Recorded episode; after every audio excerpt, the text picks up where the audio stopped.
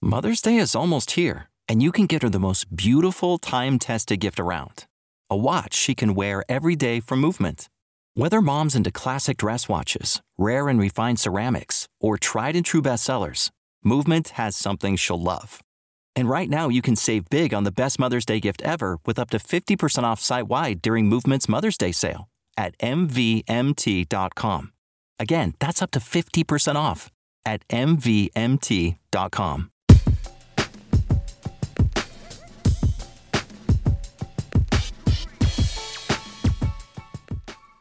Hello and welcome to the Ball Bags, a weekly podcast breaking down all the news from the United Rugby Championship, the NFL, the English Premier League, the NBA, and the wide world of sport.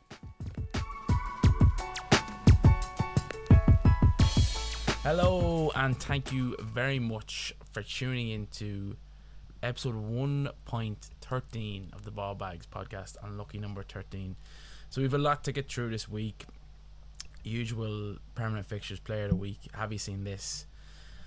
I'm going to take you first up, and we're going to have a quick look at, I suppose, contracts in sport, um, and specifically some of the worst, worst managed ones.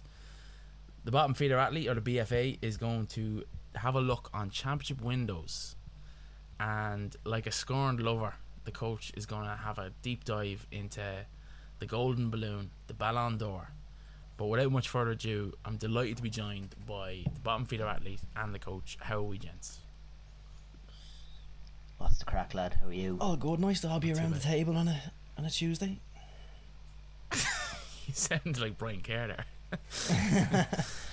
Um, yeah, look, it's good when the winter football's back, isn't it? We're nearly, you know, every other night there's a, a game now, nearly the winter series of football. So, um, Flashback to There's last Prem year. all tonight, tomorrow, and Thursday. yeah, isn't there? and not I didn't realise how much was on. yeah, and then That's we've got the women's internationals playing this evening as well. For those of you, um, Important listening to fixture. us tomorrow, it's an important fixture of this Tuesday evening against Georgia.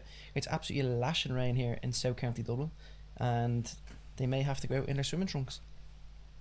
Yeah, it's Uh, not like it's that, not like that. I don't mean like says that. I South mean County like Dublin as well. yeah. Like he lets everyone know he's not from the north side. Yeah. South County Dublin. I just said It's it the most important. it's the most important thing he has. Um, but look. My Floridian friends are not going to visit me in North County Dublin. That's yeah, I I think they all think we live in Dublin if they're anything like Americans. Anyway, um, kick things off the road in partnership with our affiliate, The Athletic. Plenty of Black Friday deals still going, Cyber Monday deals still going. But look, click the link in the description, get yourself a free month, and read the best sports journalist journalism there is out there. Pair of the weekend, gents. Who had we picked? I went with because I, I'll say mine first because he's probably not going to win it. But uh, Jamie Vardy, um, thought he was back to his best this weekend. We don't know how long. Obviously, he's got left in terms of the top end. He's he's obviously reaching the upper echelons of his um his career. But I think he came out with two goals and an assist on the weekend, so, which was very very good. Um, In difficult conditions. To say yeah. yeah. So um, Jamie Vardy's diet defies modern medicine. Have you seen? we might it? have to deep dive into that one week. I think. Yeah, Extraordinary. statistical I analysis. swear to pod on its own. I think just purely on a caffeine. Like what a man. Yeah, um, I feel like he's one of those people that if we were still in the, do you remember the Wednesday club, Sunday club type culture, he would probably thrive. I think that's that's why he spent so long in the non-league. Yeah, I think, I think That's probably true. he probably would have been as good as if George he toned Best. down what he was. He's probably that player. If, if George Best was to play in this current era, that's probably who you're looking at. That ilk. yeah, fair, fair. You know, look, he definitely worth a mention. It was actually a brilliant game. I don't know if anyone ca- caught on match of day two. Um, difficult to to to see with the snow quite heavy in patches, and the ball didn't look yellow. is is is what I would say. I think an orange ball, a third ball, need, is needed for for the snowing conditions. I'll jump in. Mine was Leonard Fournette, four touchdowns in a must-win game for the Buccaneers. It was, I think it's, I think it's his first hundred-yard game as well for the Buccaneers since since moving from um, Jacksonville, obviously. But uh, yeah, just an, an immense performance for him, and what was a bit of a classic game to be fair as well. Yourself, bottom feeder athlete? I had Mac Jones, and it was purely because he was the best of a bad bunch of quarterbacks on the weekend. Really, he had the highest rate, he had the highest bar- passer rating of any QB on Sunday. Um, and like some of the performances were really bad. Like Yeah, it was it was a it was a strange weekend in sports. To be fair, um, a lot of fixtures. he actually missed some throws. Like he missed some gimmies as well. Like it could have been a lot better for him. Um, so I think it just kind of says where the last kind of two to three weekends of NFL play has been Mm. really bad. Yeah, elite level running backs dropping like flies as well. So it's it's it's definitely a strange one. Um, any other honorable mentions? Um, no. Fair. Fair. Um, no, look, it wasn't one of those weekends where you're gonna go. Someone put their hand up to be counted here. They were going, you know, I need to get on that list of, you know, features on this show. So, no, no. Um, if we took it on the whole week, I'd like to just say Sancho had a great oh, week. here we go. Just moving swiftly on. Um, if we had to pick one, gents, and and narrow it down, do we have a selection? I go with Fournette. Happy with Yeah, Fournette? it's hard to argue with four touchdowns. Yeah, fair enough, fair enough. Okay, well, look, moving on, main segment. Agree disagree. So, gents, my question, and to open the discussion Christian McCaffrey, obviously, as NFL fans be aware, has been ruled out for the remainder of the season. His latest IR stint makes makes the fourth time in two years he's been landed on the inactive list. In two years since he signed the whopping 64 million contract, he's played just 10 games. Quick maths, obviously, that's uh, 6.4 million per game to date, with only two years left in the contract. This obviously sent me down a rabbit hole because that's how my brain works. And it got me thinking, what is the most costly contract in sports history? And I'll, I'll open this up with I will finish with the worst one ever. So, gents, worst contract in sports history. Bottom feeder, go ahead. Uh, so I have two nice ones here. Um, the first one, and I think he's a bit of a cult hero in the NFL. Like he's like one of the original, has a hose, can't hit a barn door. Jay Cutler. so Just, just know Jay he's a Cutler- in Chicago, though. and yeah, but like fu- like yeah, look, we won't get into it. Jay Cutler signed a hundred and twenty six million dollar deal back in twenty fourteen, and subsequently his play went off a cliff. Now it was already hanging on a cliff, and for anyone that doesn't know who Jay Cutler is, he's married to one of those mad famous housewives in America. Um, Also, who's subsequently trying to take all of his money now. he's also a famous bodybuilder as well, namesake. But uh, we digress. Yeah, so Cutler, Cutler, the pretty bad one. That sent that set Chicago back a while, um, and they're still. I think they're still kind of still think they're going to be set back for another while. To be honest, Struggling. It's kind of a historic thing with that franchise, though. They've never, even like, if you look at that great '85 Chicago Bears that did win the Super Bowl, like, there always was questions over Jim McMahon. I know he's a bit of a maverick and a bit of a wild character, and he kind of got elevated to that cult status. But there always would be question marks about his kind of playing ability, style of play, um, and he was very hit and miss. the Coach. other one is Go on, go on, bottom feeder. Finish it out. oh finish. Uh, the second one is Allan Houston, who signed a hundred million back into just after 1999 playoffs. So 100 million back then is is pretty. That's pretty nuts, and knee injuries then really set him back with the Knicks. So those are two interesting ones. Just because the 100 million from the year 2000 is pretty significant.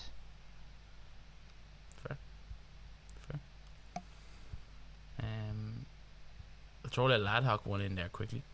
Kim Go Källström on. signed with a broken back.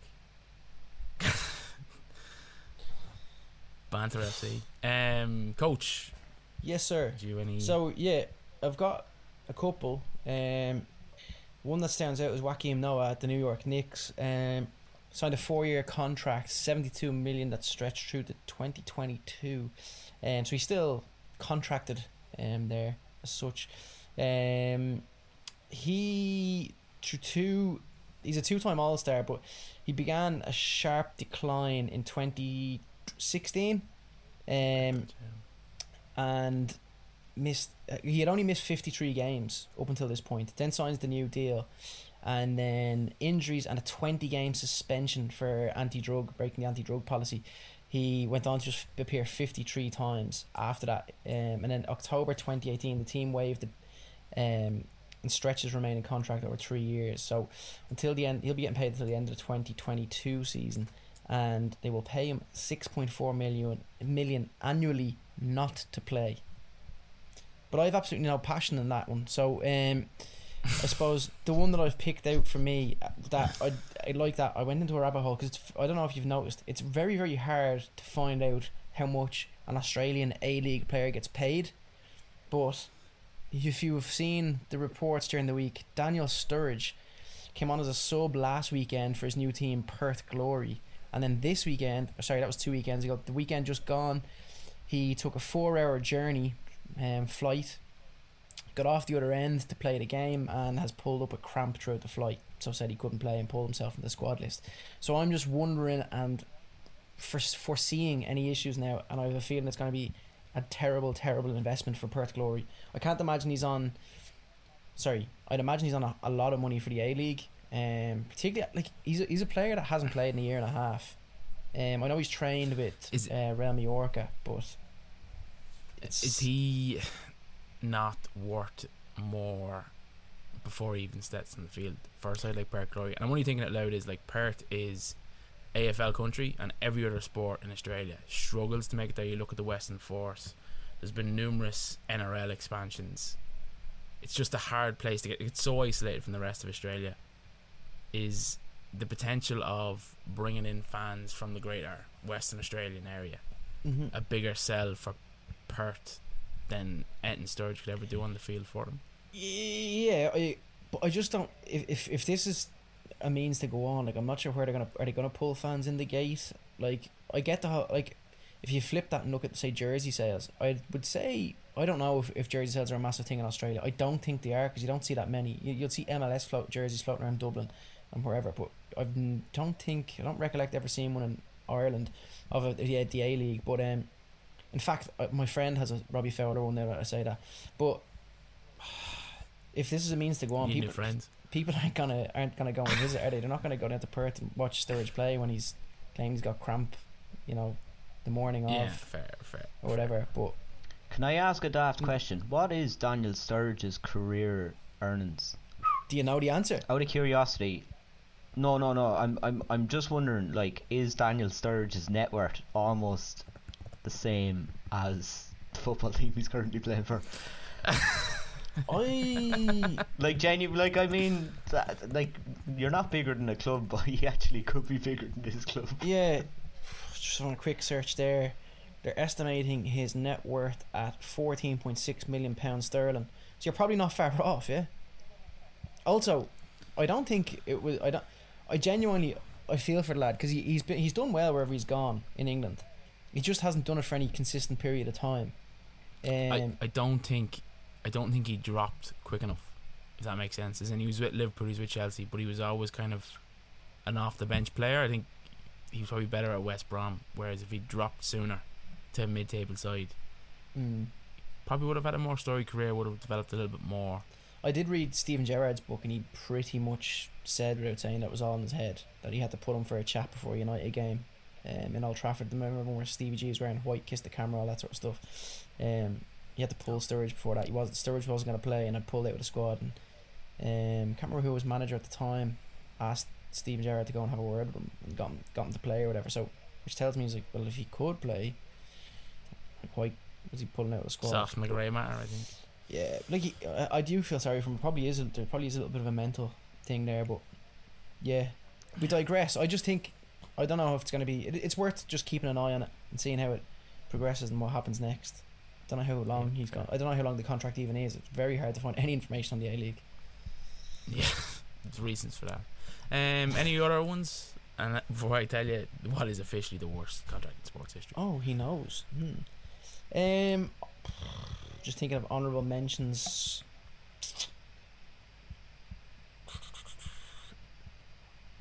Honorable mentions. Isn't there? Isn't there? Odell's contract didn't look great there now. Oh, God. Doesn't look great. You look at someone like maybe Ricky Williams as well. Throwback to Miami Dolphins.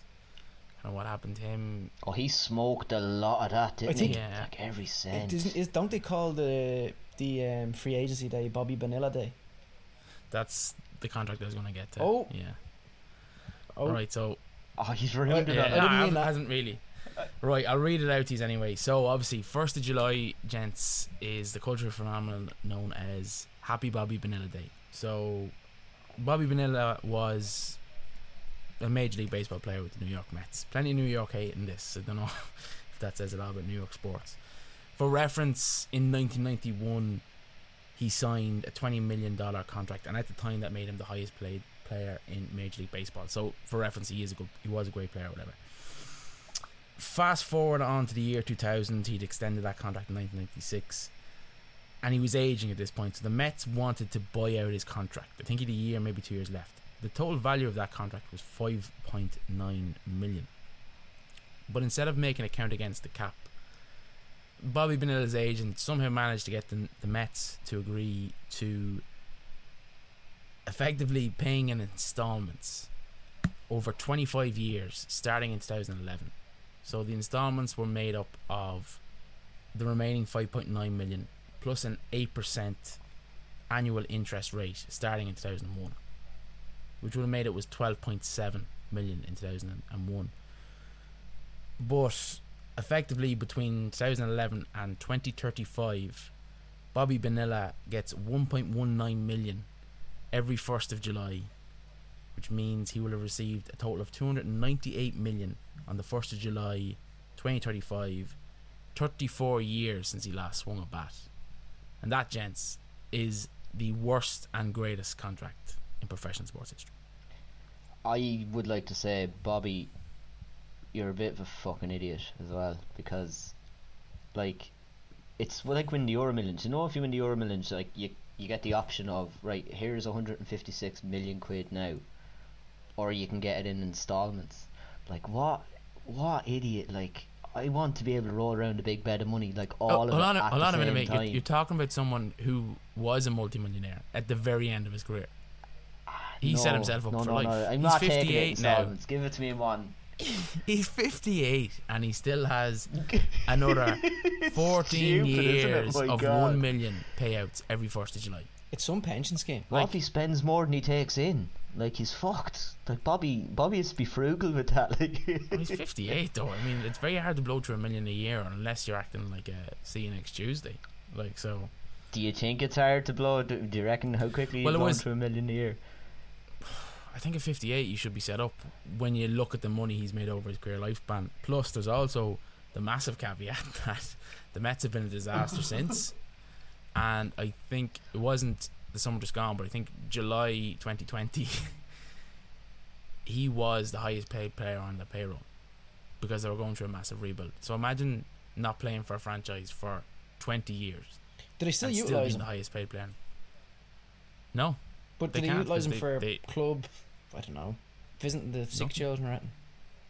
Nothing. His contract effectively ended in July 2000.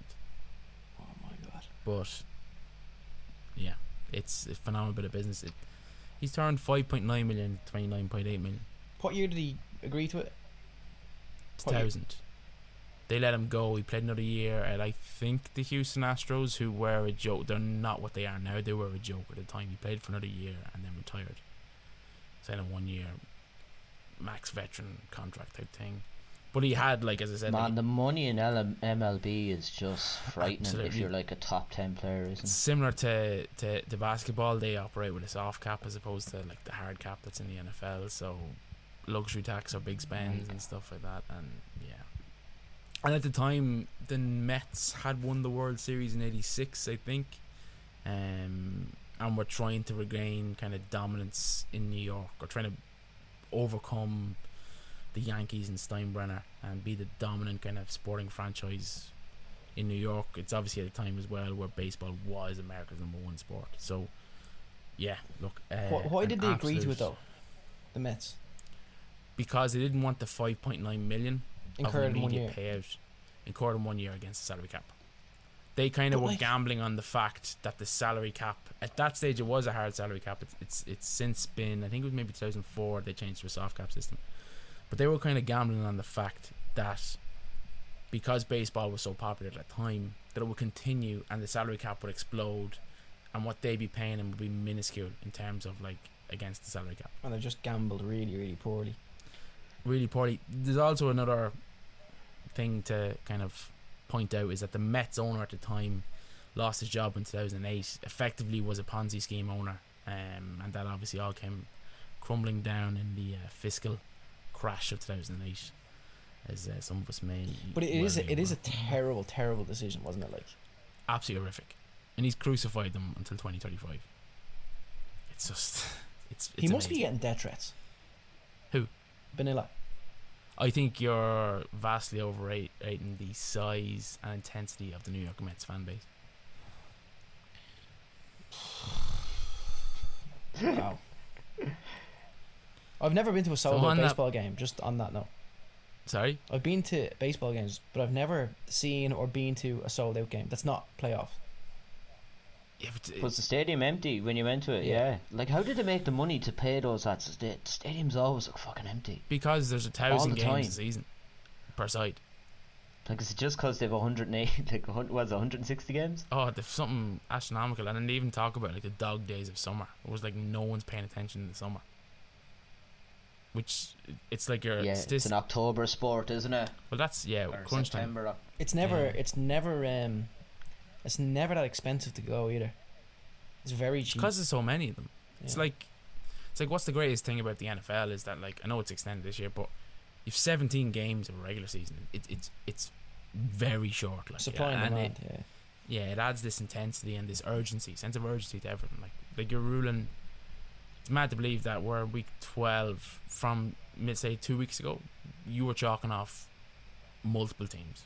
Like I like if I was to move to the states, I like the idea of baseball. It's like that American dream type thing that you go, oh, take me out to, and all that sort of crap. But the reality is, it's actually terrible.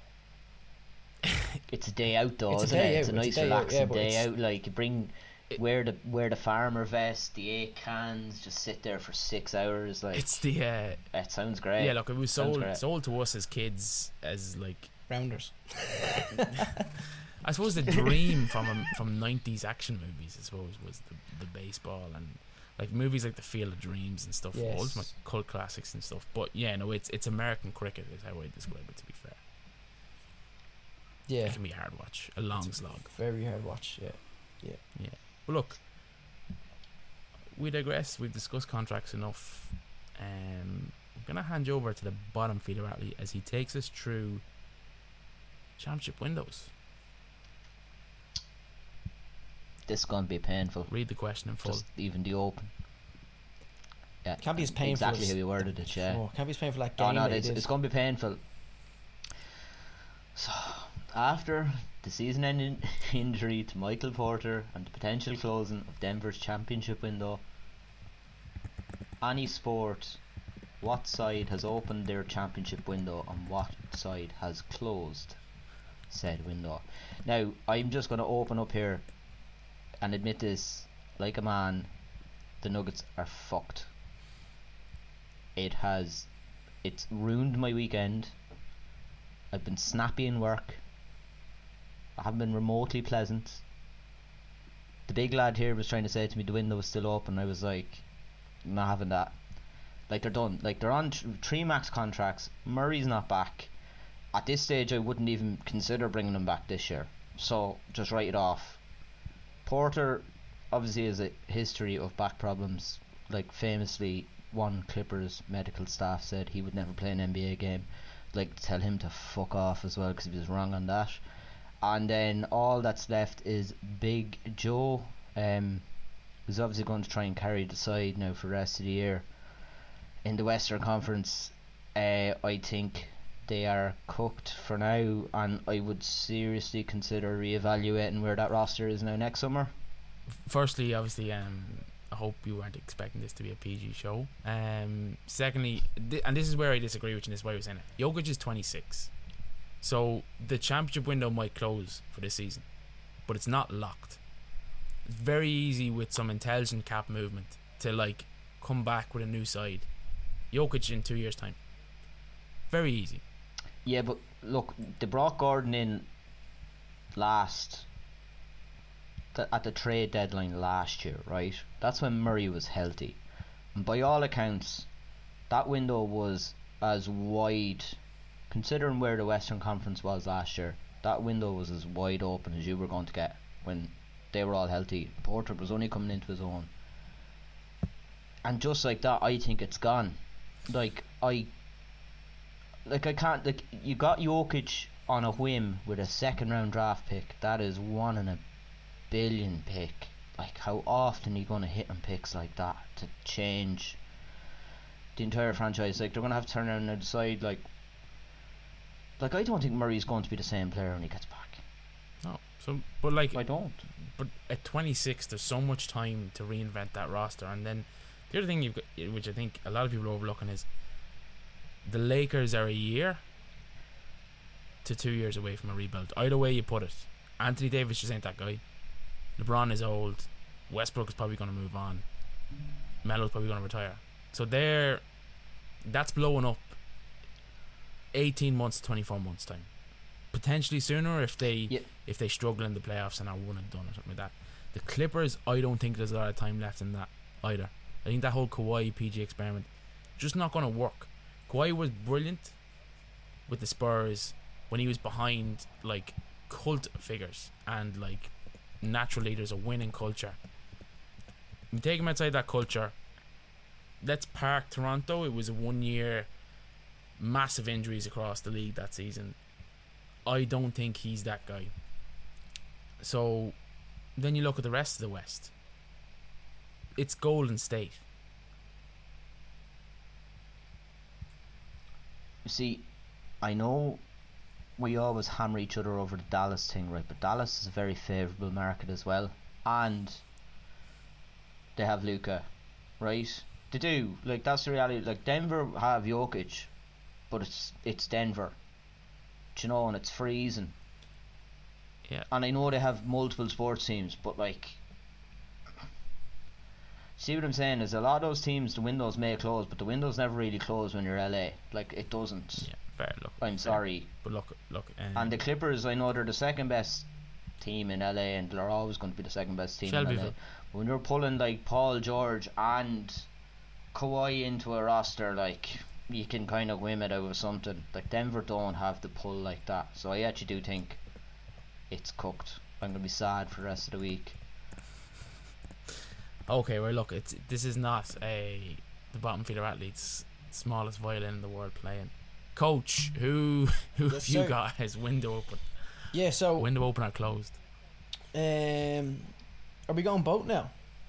It's up to you. Whatever you want to throw out there. So I've an open and a closed. Um, I changed my closed from what you guys are expecting. I think I'll kick off with the closed. Um, about ten days ago, roughly, we found out that Stephen Larkham will be leaving Munster. Um, Munster then continued and progressed to travel to the South Africa, where they were struck down with two cases of new Omicron COVID virus and today have announced another eight cases. They're up to a total of ten cases. Their window is now closed, shut, slam shut. They're going from bad to worse, and I can't say they don't deserve every bit of it. Um, I just, I was hoping the start of the season was going to be a, a change. And I it was- love love the unbiased journalism here. From No, look, look. I wanted to give Munster every. I, I was going to be a fan this year. I was going to go to the games. I was going to travel down. I was thinking, "Do you know what? COVID got the best of us. I'm going to go down here. I'm going to buy not a season ticket, but maybe all the home Champions Cup games. I've got a group of friends that travel to every game. They get sandwiches off their grandmother on the way down, and they go to Thomond and they enjoy the day. A couple of pints, one designated driver, and come home. And I was going to be part of that. I was buying in. I was all for it. and then they just take the absolute mick. It started with Zebo. He comes back. Oh, look, it's gonna be great and fantastic. Yeah, it is. It's gonna be great. But then they mess everything up. Like it's done. They they let their best players go to AIL and playing with Leinster clubs. They've you know they've lost player. They they just don't know what they're doing. They're the definition of you don't know what you're doing, and like they're all over the shop. I, I don't know what's next for Munster. I don't know who's going to go into Munster. I don't know, like, who who do you get in to steady the ship? Number Well, one and number two. eh, When, are you getting home? Because their Champions I'm- I'm Cup pu- boys are out. Well, their academy's playing against Wasps. That's already been announced. Um, but I do think that's up there with your greatest overreaction ever. I think Munster are fine, will be fine. I think still, think still they've got a ways to go to catch Leinster. Ulster may have kind of maybe usurped them for this season, but they've a lot of young talent coming through. They've potentially their scrum half sorted for the next decade. But you, we've heard this all before. We've heard this all. They have a lot of young talent every year. Every year, young talent. Where does young talent end up? Leinster, or AIL playing for Terenure, Clontarf, Lansdowne. Oh, good lord! Um, South Dublin South- teams. all is the it? South Dublin Yeah, 'cause- teams. Didn't know if you you aware of this, uh, Bottom Feeder Hartley, but rugby doesn't exist outside the M50 and it doesn't exist north of the Liffey. It's um, it's it's a single. It, if you haven't got an even postcode, you can't play the game. Um, why don't you get onto that Munster group of friends and maybe suggest going to Galway, going to the, going to the, going there. It's two hours quicker journey. It is. Um, but yeah, no, I, I think that's a classic overreaction. And out of reference, the championship window of what? Of the URC, of the Champions Cup Oh, I think they're done. They're both. They're done. They're finished for this year. for this year. They. I don't see them. I don't see them coming back Yeah, from this. this God say forever. No, for this season, Stay I don't see them coming back for this. And if they don't make a very, very good choice in the coaching staff next season, we could be seeing the depths of despair here. Okay. Um, I like. I don't know where you go. You get O'Gara. Everyone will want O'Gara, right? He's gonna be. He's gonna be the one that's touted. I don't. I don't know how you. Go I don't know. I don't think he'd want it. I think he knows himself how just how bad they are.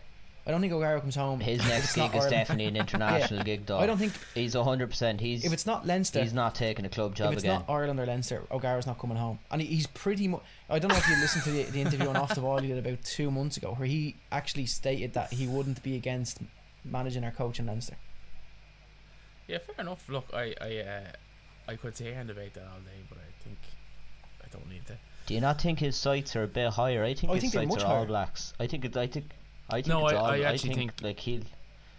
I think O'Gara is far more likely to go managing the Gallagher Premiership than he is to go managing Ireland. I think he enjoys the different cultural experiences he's had. I think he enjoyed his time in New Zealand. I think he's loving his time in France. Mm-hmm.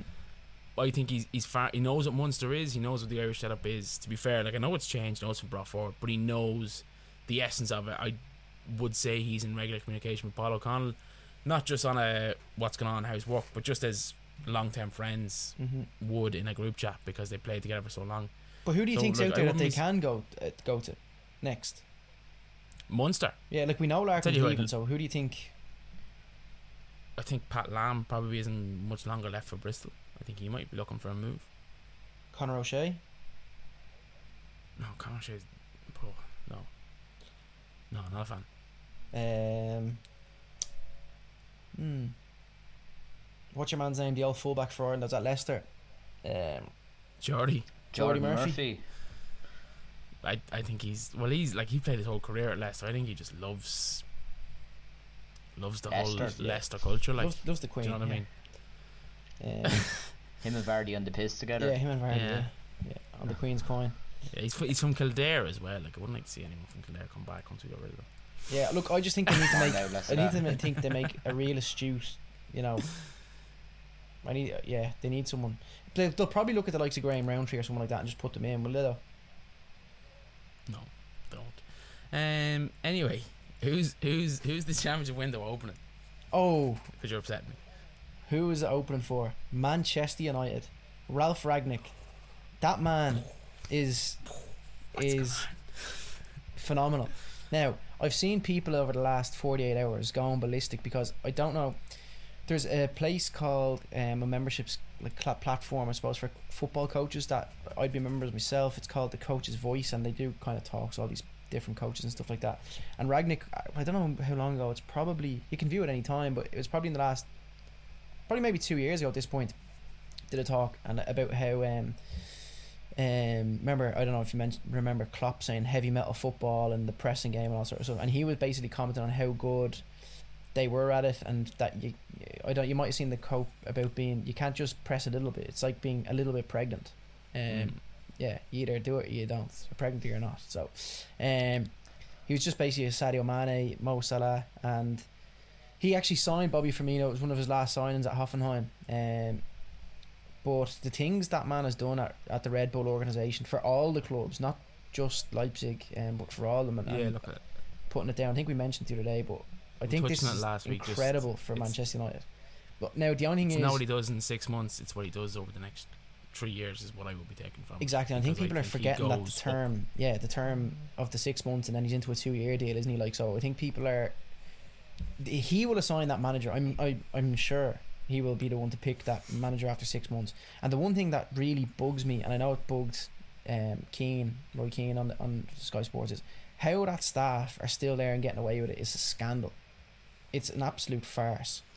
It is. It is a scandal. Um, But I think that's I think that's why they've brought this fella in. They've brought him in from the outside. He has no biases. He has no. He he knows what Man United is. Obviously, he's not stupid, but he's no loyalty to Ferguson and the Busby Babes. And I think that's probably the problem with United. I've touched on this before. Like, you served your time. You did the club admirably. It was the it was a golden time for this club, whatever. But thank you and good luck. The yeah, way yeah. the Boston Celtics don't consult with Larry Bird when they're making a signing, like, do you know what I mean? It has to be. it's a little bit like yeah look you're they're almost better with Ferguson dying aren't they like that's the best case scenario for Man United Ah, lad. Jesus Christ. he's got the Something stand name after him don't Jesus you know Christ. Get the next one now like do you know what I mean? Um, it was it was interesting though to see Graham Souness say it was a, it was a great retirement piece. I always love when Graham Souness calls out a manager. Bearing in mind, the, this is the gentleman we're talking about who signed Ali Dia, George Weah's uh, magical cousin. that wasn't his cousin. It was a great one for you. Do you remember that? No. yeah yeah yeah Yeah, very good great very story. good. yeah Um, look I just think it's definitely open for them like they could turn could they turn this around I, I, I'm not convinced they have the right players in the squad with Rangnick now to turn everything around to get say Champions League not convinced I don't think Ronaldo will fit what he's looking for I get everyone's going to go mad. Oh, Ronaldo's Ronaldo. He scored so many games, goals to change games a season. Not disputing that, but he scored in a system that isn't Rangnick's system. So I think he's better off with your fit, fitter players, your you know young guns, and working on them because they're the ones you're going to have for the next three or four years. But where I where think he's going to give Ronnie a little bit of leeway, though, isn't he? Like I, you can't imagine him not giving Ronaldo just a smidge where I of think leeway. Like just press the two centre halves and and don't do anything else. Good, do you know? Go on, Sass. But where I think Ronaldo could be crucial now is Rangnick obviously is going to have to bring in a new culture. Mm-hmm. Who's a great culture setter? A man who's arguably where he is because of work rate. Yeah, but how do you stop him becoming, you know, a terrorist? Like how he's got a lot of power, but where's his interest? Is his interest in the club, or is his? Do you know what I'm saying? Like, I get, I get what you're saying, um, but uh, no, I just think it's yeah, no, no, it, and it could be, it could go one or two ways. I suppose it could be the easy way to say it. He like could do- be. does he end up playing that false nine role and letting the two wider men press? S- Liverpool esque, to be fair. Brilliant? Do you not think the amount of easy goal opportunities he's going to get is going to go up? If they win the ball higher up the pitch now. I'm not saying like everyone's obsessed with the press now all of a sudden because that's all the talk and all the rage the last few days. It's that like Few don't, don't years, to be press so everyone presses. Do you know what I mean? And like I just think they the players they've like got. if they win the ball higher up the pitch, is he not going to have more chances to score? Is he not going to get better chances? yeah, in score theory goals? he should, but will he be on the pitch? Like, how do you do that press Yeah, with him on the Of course pitch? he's going to be on the pitch. I don't know. I just think United are going to stay a little bit pregnant. That's the problem. Okay. I've definitely uh, got in trouble for lesser things said that now. Yeah. Um, terrorist, pregnant, and wishing death on a former great manager.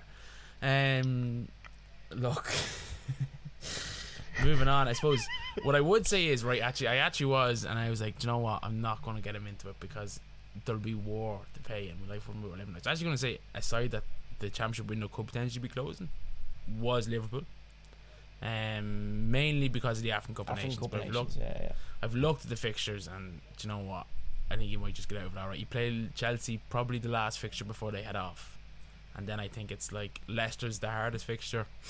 Um, so but I think they should be Yeah, fine. but But, then I was also Divock was also kind of Fen- Fenway Sports Group and kind of their policy and just I think I think and I might will be correct on this. Van Dijk, Mane, and Salah are all up for contract renewal in the next 24 months, and they're all 29 or 30. Do I see Fenway Sports Group making a potentially bad move um, when it comes to those three players? Potentially. Um, so that's why I'm going to give them an honorable mention. But look, championship window opening, Chicago Bulls. They've been magical. Um, do I think they're going to win it this year? Probably not. But I think it's, it's go- there's scope for a longer opening window here, and they could be a serious challenger um, in the East, definitely. So you never know what can happen there. I think they've they're probably more set up to win than say the Milwaukee Bucks, who are probably over reliant on Giannis. Um, outside of that, and I'd like to argue that go on forward. I I agree with you about the Bulls, Mhm. But it's a two year thing. That's it. That's all I see them. Like it's this year, next year, or it's Okay. back to it's back to like mediocrity. I just think with the way the East is kind of going now, it's like if they can really get a very high seed and they get the Nets without Kyrie and all of the favourable things that the pandemic has given, you know, the middling NBA teams over the last couple of years chances to get to places that they never had a hope of getting to.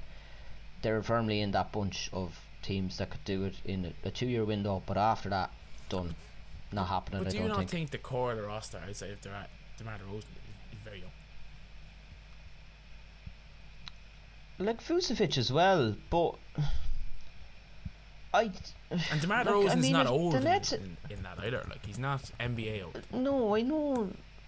The same could be said then for the three lads that you run about Fenway re-signing about getting a little bit older now as well. Is that these boys are all kind of extending their primes into their early thirties now instead of their late twenties, which that's, is that's which is fair. yeah, no, that, and I agree with that. I just think my my concern is not on the three players mentioned. It's it's on Fenway Sports Group and tight purse strings that they they, they run their organizations and their money ball influence. Um, so would they be? I, I just see a situation where they feel they make a snap decision on one of those players, particularly if they have a substandard year next year, say for example, final year of a contract. It's a different situation because of. I just think Fenway Sports Group kind of complicates that, and that's why I was given a subtle mention to Liverpool, but I decided in the end not to. Um, I don't think the Bulls are that competent up top either. You know, like organisation wise, like they haven't really been for a long time. Like they they'll find were. a way to round this. They never like were. they, if you watch the they- last like they were carried were. by the greatest. They were carried by the greatest basketball player of all time, and then Greatest they scorer. rode the coattails of a generational talent before he blew his knee out as well. Do you know what I mean? Like so, I can't see them. I think it's a two-year thing, and it's a two-year thing because of the circumstances that the sporting world find itself in now, and the uncertainty that comes with it. Okay, fair enough. I, I'll I'll uh, agree to disagree with you on that one, but it could go one of either two ways. And then the other one I just wanted to bring up as championship window closing, I think definitely for this season, we'll be very happy to prove them wrong. Will be the LA Rams. They've invested too much in late season free agency. So Von Miller, Odell obviously as well as touched upon. On top of already bringing in a heap of talent last year, I think the loss of Robert Woods has made them have to play a different style of game, especially to fit in Odell. I'm starting to believe that for all the talent in the world, all the toughest in the world, Matthew Stafford isn't that guy. He just hasn't got the grey matter. He hasn't got where it matters the most. And I know you're going to be very hurt by that comment. But I do believe three picks, three picks in Green Bay. Where's the game management there? Where's the, do you know, where's the leader in that? Can't can't see if he's squinting because we froze or if he's. But the the Bulls have a better chance Yeah. than the Rams of winning a championship. this year. In, even in this year period, like in a this year period, we no. Now I'm trying my best not to swear here because, like, Because you got telling off last time. I'm gonna, I'm gonna be shot. Like I'm boiling red here. Like, no, like the look, the Rams window isn't that big. It's not closed though. That's no, but I It's said, I not- said it's not big, it's- I said closing. Close. It's. I still think they can win it this year. No one is good this year. No one is good this year, but they're not. No they're one not is good to this finish. year. They're not going to finish top of the West, so they're likely going to be The. AFC West. The NFC West, yeah. They they finished on top of the NFC West. Look, fucking Kyler's been gone for I don't know where he is. No one knows where Kyler is. The MIA. What Jimmy Garoppolo's going to beat the Rams out to the to the NFC West spot? Stop. You're having me on now. I've had enough. Don't be doing this to me. Yeah, but the, the Cardinals have Cardinals have a two-game lead on them already. I, they're getting that back. Oh, are they? I don't, I don't see it. They're getting it back. The 49ers also They're on a getting streak, back. aren't they? Three or four games? You just don't trust them though. Like, Like, at look- any, I can't trust Look- them at any yeah, but- capacity. But look, looking at the fixtures right for the Rams, right? Jacksonville Jaguars the weekend. That's a that's an ultimate get right game, right now. Then they go play the Arizona Cardinals, who will have Kyler Murray, DeAndre Hopkins back.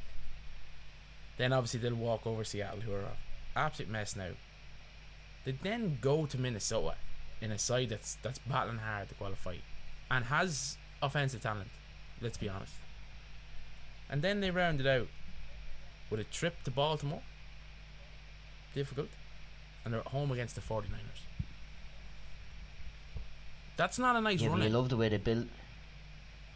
It's not a nice So run. what do you think to finish? I finished. I think they finished and seven? sixth. Sixth in the NFC. Six seed. Yeah. And I think me- I think they'll the have to go back to seven? Lambeau. I think they'll have to go back to Lambeau in January. And I think you'll find they've lost the last two visits to Lambeau. I can't believe you said that about Matt Stafford.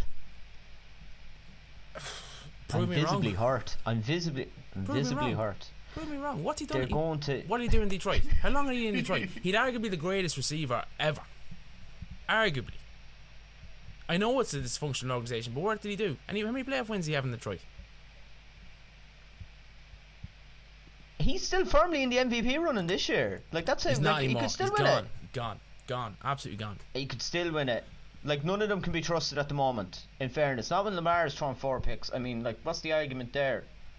Do you know? Do you know how Do many? know, like Josh Allen and Herbert, like fucking, ah, like, like get me, get me going.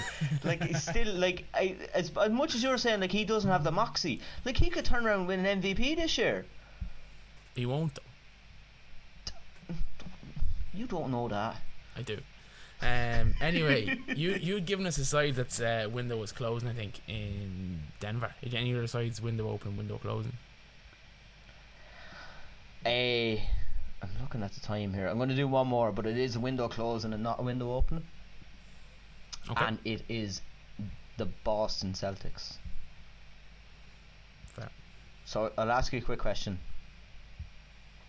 Where do you see Jayson Tatum and Jaylen Brown as players like right now in the league? Where would you rank them? Like, I know where I have them. I want to see where you have them first. Are you saying as in a, Are you saying you're looking for a number, or are you saying like as in they're both Yeah, all stars? Not that that really means much anymore. Um, But no, no, no. Give me a ranking. Like, I, I don't want the individual rankings. Like, I'll, I'll take like, are they both top twenty players? Like, I, that, I, I'll, t- I'll settle for that. If you No, don't want no, to be that- too deep, They're, they're just outside, but they're but they only the top twenty players. based on the uh, season. I think they're top twenty players. If they're all stars, they have to be top twenty players, though. That's not necessarily true. It's not necessarily, but by No. analytics wise, you would This say. season, this season, this season. no, not- this they're not season, top no, 20 no, they're not twenty. No, Right, I think talent wise that they are top twenty players. Yeah. Like, I think they're top twenty players between them. Like anywhere between ten and, and twenty, you could put both of those lads in there. ah, yeah, but how heavy is a bag of spanners? You know think what I that- mean? Like, Uh, yeah, but I don't like uh, for for you to have two of the top twenty players in the league and not be winning games and not like it, they just seem really dysfunctional. Like I don't know what Danny Ainge did with all of these picks, and then and Brad Stevens moved into that GM job last year. But it's just it just doesn't seem like it's going to kick on for them. I don't I don't get the feeling that they can kick on and, and start winning I think titles. Like Tatum is going to be the tenth best player in the league, and that might all he ever amounts to. Like you just don't ever see him going to push this on to be a proper MVP contender. Well, I, well, I personally think there's one winner in that they're probably going to trade one of them. I don't think they work together. I think they need someone else. I think they probably trade Jaylen Brown and they probably bring in two lesser superstars. It's a modern NBA and it's thriving on big wing players. Like how can you not make this work with two Coaching, really good wing players? Like it doesn't make sense. coaching. Do you know Um, what I mean? look, we we we ramble on too much, but I think this segment's about thirty minutes.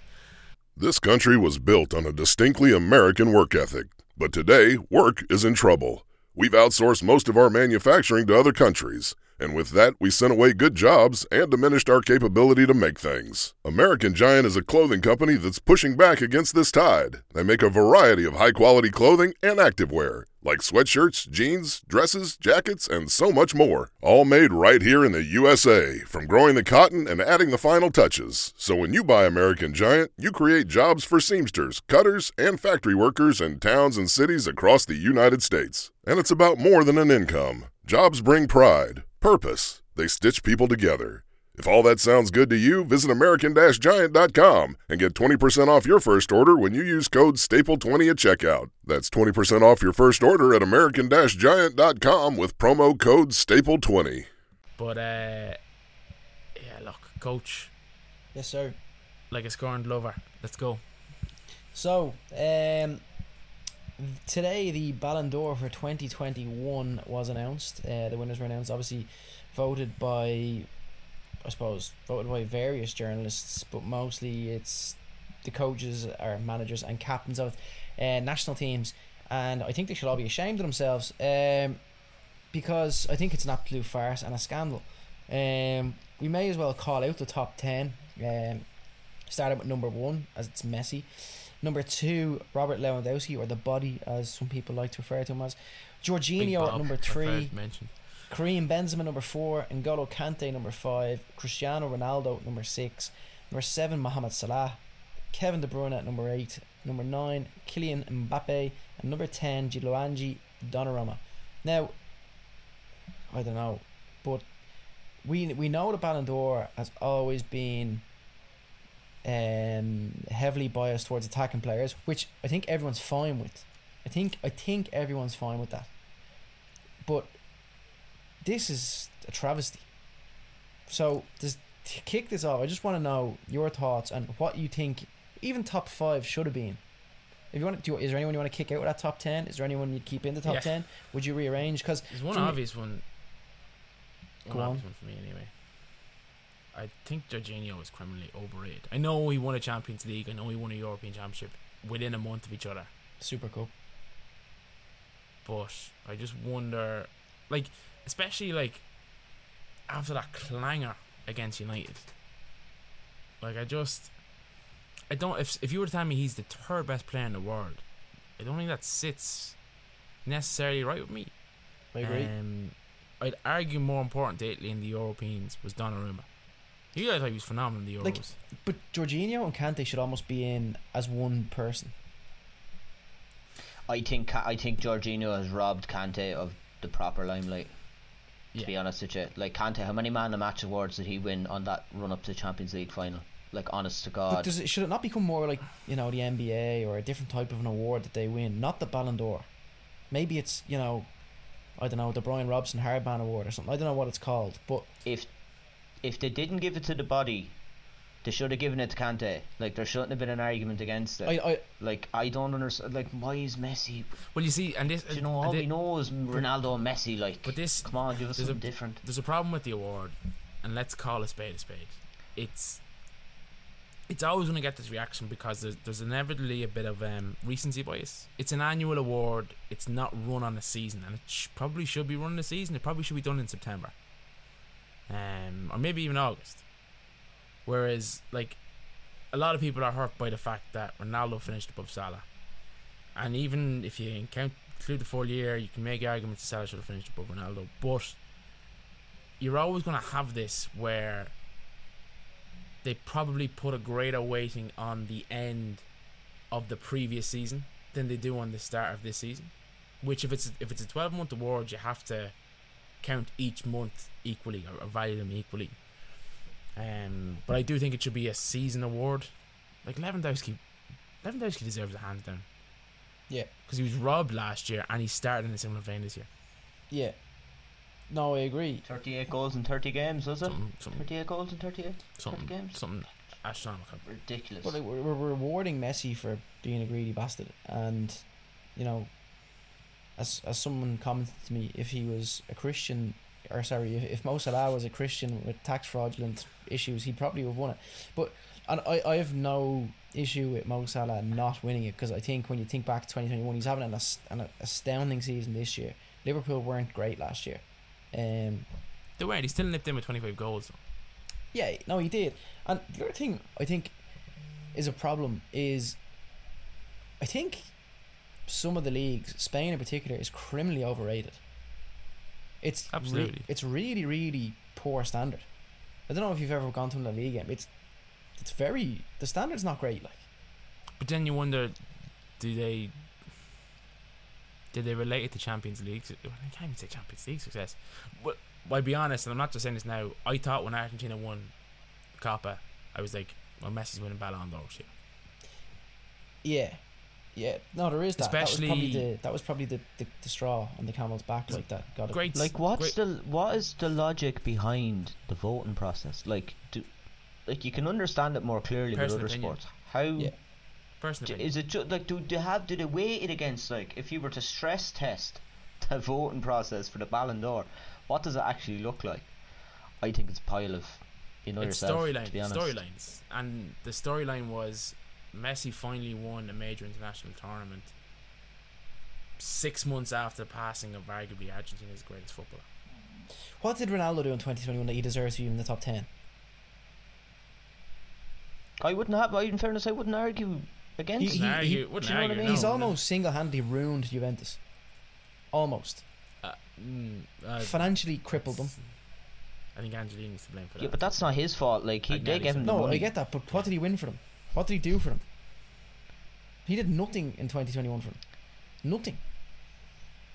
But yet, Stephen Kenny's there itching his neck, voting for him probably. Well, well, you can argue that if you're going to take anyone from Italy, it probably should have been Romelu Lukaku last year.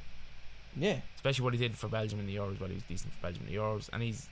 Well, I know he's kind of hit a bit of injury misfortune, but he had kind of hit the ground running for Chelsea as well. So And now he's not even got a mention. Got mentioned. So look, you know- it, it's strange. It's very. Look, given how corrupt football is, especially at that high level, you wonder how much of it is back rubs and Yeah. So look, I think what we'll do is right. We'll rest on that. We we admit that it's wrong. I've got two questions for you that have a bit of weight in them before we finish up. Um, question one, number one: What is the last time or the last year, if you put a number on that the Ballon d'Or was worth its weight in salt? I'm gonna stick my neck out on a line here and just go 2006. Um, it was third place Thierry Henry, second place Buffon, and first place Fabio Cannavaro. I I wanna know 2008. eight, so you're going Is it Kaká. 2012 was no, the Kaká year? was uh, 2007. Yeah, 2007 with Ronaldo. 2007. I thought he second, was, Messi he third. phenomenal that year. So, uh, but that was a good Phenomenal. competitive year, and then it, we broke into the Messi Ronaldo, you know, you know, Mm. whatever, whatever, on a bigger such and such contest contest. But go on, bottom feeder. What were you thinking? Is it, I think it's 2012 is the year I'm thinking of for Messi had the was it the most amount of goals he's ever had in a calendar year? Yeah, you got forty-one percent of the vote that year. Third place Iniesta. So that the dominance of Barca that year was probably coming up to their at its height. Yeah, yeah. I tell you one, the one standout year for me um, was actually 2005 because Ronaldinho won it, Lampard in second, and Gerrard in third. If you remember, that was 2005. Obviously, Liverpool won the Champions League, but the games between Liverpool and Chelsea that year, and then Ronaldinho was that was probably his last little sprinkling of magic on the game. Uh, his ba- last peak year. Um, the year I think he was pretty good in that Brazilian prison, mate. yeah, but the toe poke goal against Chelsea into top bins. Remember, with very little backlift on it. It was just different class. Yeah. So to finish us off, can you give me your top five Ballon d'Or winners ever? Start from five. We won't do the honourable mention for Michael Owen, even though he, you know, he was top notch. Scraped Well, look, it, by the Ronaldo way. and Messi, Ronaldo and Messi are going to have to get it anyway. Yeah, Ronaldo and Messi are in there. Like if you're going to people that won the most, and you were going with the top five, um, what it's probably Ronaldo, Messi, um, Fat Ronaldo for me, to be honest. I'm trying to. Not even skinny Ronaldo. I'm going fat Ronaldo. How many times did he win it though? I'm trying to think who's won it the most. He won. He won it twice, and he won FIFA World Player of the Year three times. Messi, Ronaldo, Michel he- Platini, young Cruyff, No. and Van Basten, but I, I don't think they do it these days. Would they? Oh, Fat Ronaldo's in there for me too.